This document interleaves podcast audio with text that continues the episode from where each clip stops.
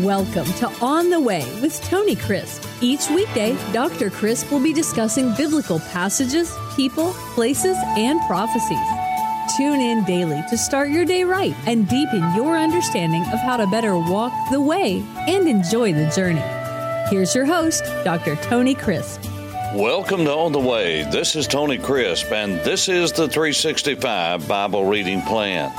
Today is December the 15th, and our chapter for today is 2 Peter chapter 2. But there were also false prophets among the people, even as there will be false teachers among you, who will secretly bring in destructive heresies, even denying the Lord who bought them, and bring on themselves swift destruction, swift ruin. That's exactly what it says. Now, it is amazing that Peter goes from one subject to another so fluidly and still keeping continuity. The scripture says that indeed we are to make sure that we are saved, that we're walking on the road of life, walking toward heaven through this world in which we are now living. And that the way that we do that, Peter says, is by taking heed unto the most sure word there could ever be, the very words of God, the Bible. And then he says, be careful because there are some false prophets among us. Now, false prophets are those who say they have authority that they don't have. They're giving prophecies that God never gave. They are pseudo prophetes. They are false prophets. And there are false teachers as well. That is, those who, again, claim to have authority, but they are teaching things that are in error. They seem so close to the truth. Just remember the most damnable and cursed heresies, deviations from truth, are those that contain 90% truth. They seem so good, but yet they have that one element that leads astray. This is the deceptiveness of the devil. We've got to remember what a lie is. A lie is a deception. It is willingly seeking to deceive. And this is who Satan is. And this is what his people this is what his demons, this is what his teachers do. They deceive. They don't tell the whole truth. They only tell that portion of truth that pertains to getting what they want and what they feel they deserve. So he says, false prophets and false teachers are among you. By the way, they always are. From time immemorial, anywhere that there is truth, the truth of God, the enemy will plant a counterfeit. It will look something of the same, but it is different. The scripture teaches through the apostle Paul that even the devil himself appears as an angel of light. Sometimes we think that the devil is going to come to us as some kind of creature from the swamp with all of the hideous looks. Most often, the devil comes to us as an angel of light. He looks so pretty. He looks so good. It looks so tempting. It looks so delicious. It looks like that if we could just do this, then everything would be well, that God may be withholding something better from us, and that we have some secret access or some secret code or some secret handshake or some secret method to get inside of the mind of God. God's word is clear and plain. Yes, there are portions that in this life we have difficulty explaining, but these teachers, they come in with the idea of good, but their ways are evil. Their lifestyles are evil. Their attitudes are bad, and they bring with them death and hell. They bring with them destruction and doom. And so this is how he opens up chapter 2. And then he says that we have record in the ancient world of how God judges people and knows how to judge and who to judge and when to judge. And uh, he gives us examples of that. Now, the reason I just said those phrases is because we are the opposite of that. We don't know who to judge. We don't know how to judge. We don't know when to judge. We are sinful in ourselves. And even the best of us have to be careful because judging other people is risky business. First of all, our judgment is jaded. We have our own baggage that we carry with us. God is the only true judge that is always right. We might get it from time to time, but God never misses it. And God said that He knows how to preserve and He knows how to punish. He knows how to keep people in reserve and judgment as a reservoir that will be poured out upon people in the proper time, and he knows how to deliver and rescue from danger. So verse 4 begins, For if God did not spare the angels who sinned, but cast them down to hell and delivered them into the chains of darkness, to be reserved for judgment. Now, this is the first example he gives of the angels that I believe he's referencing Genesis chapter 6 those angels that understood their created order but wanted outside of God's order for their lives. And they rebelled and came to earth, saw the beautiful daughters of mankind, and they seduced them. They deceived them and had sexual relations with them, and the offspring brought about the final judgment of God upon mankind. And God saw that man's heart was wicked and evil.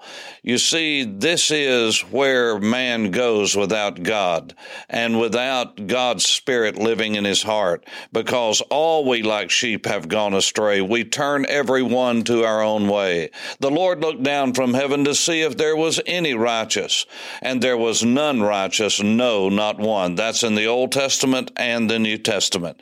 Our hearts are depraved, and only God can rescue us. Only God can help us. And God knew how to reserve these demonic beings, these evil angels, in Tartarus, in the chains of darkness.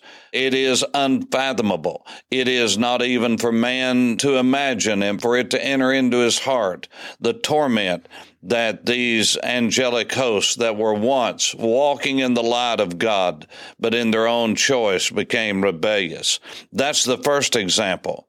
And the scripture says in verse 5 and did not spare the ancient world, but saved Noah, one of eight people. He was a preacher of righteousness, and he brought in the flood on the world of the ungodly. That is, God used Noah as a righteous man, a man who did not involve himself with the culture of that day, with the sin of that day but he preached the righteousness of God and that judgment was coming and that people needed to repent and turn, but no one did. Can you imagine that assignment for 120 years? I believe the scripture teaches that he preached righteousness and repentance as he built that great ark, that safety boat that God had given him the plans for.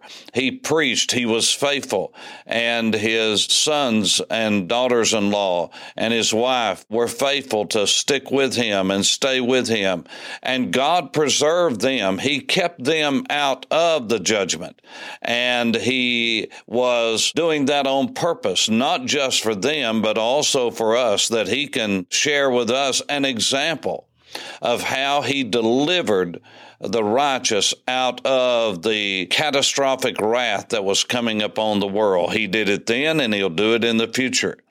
And then he gives the third example of turning the cities of Sodom and Gomorrah into ashes he condemned them to destruction, making an example, a type for all of us to see, to those who afterward would live ungodly. And he delivered righteous Lot. Now, notice that Lot is referred to as a righteous man three times. This is on purpose. God doesn't deal with triviality. Look what it says in verse 7. He delivered righteous Lot, who was oppressed by the filthy conduct, the ungodliness, and the wickedness of the people of Sodom and Gomorrah and the cities of the plain. For that righteous man, that's the second time he's first called righteous Lot. Now that righteous man, verse 8, who was living among, dwelling among them, he tormented his righteous soul. Now this is amazing.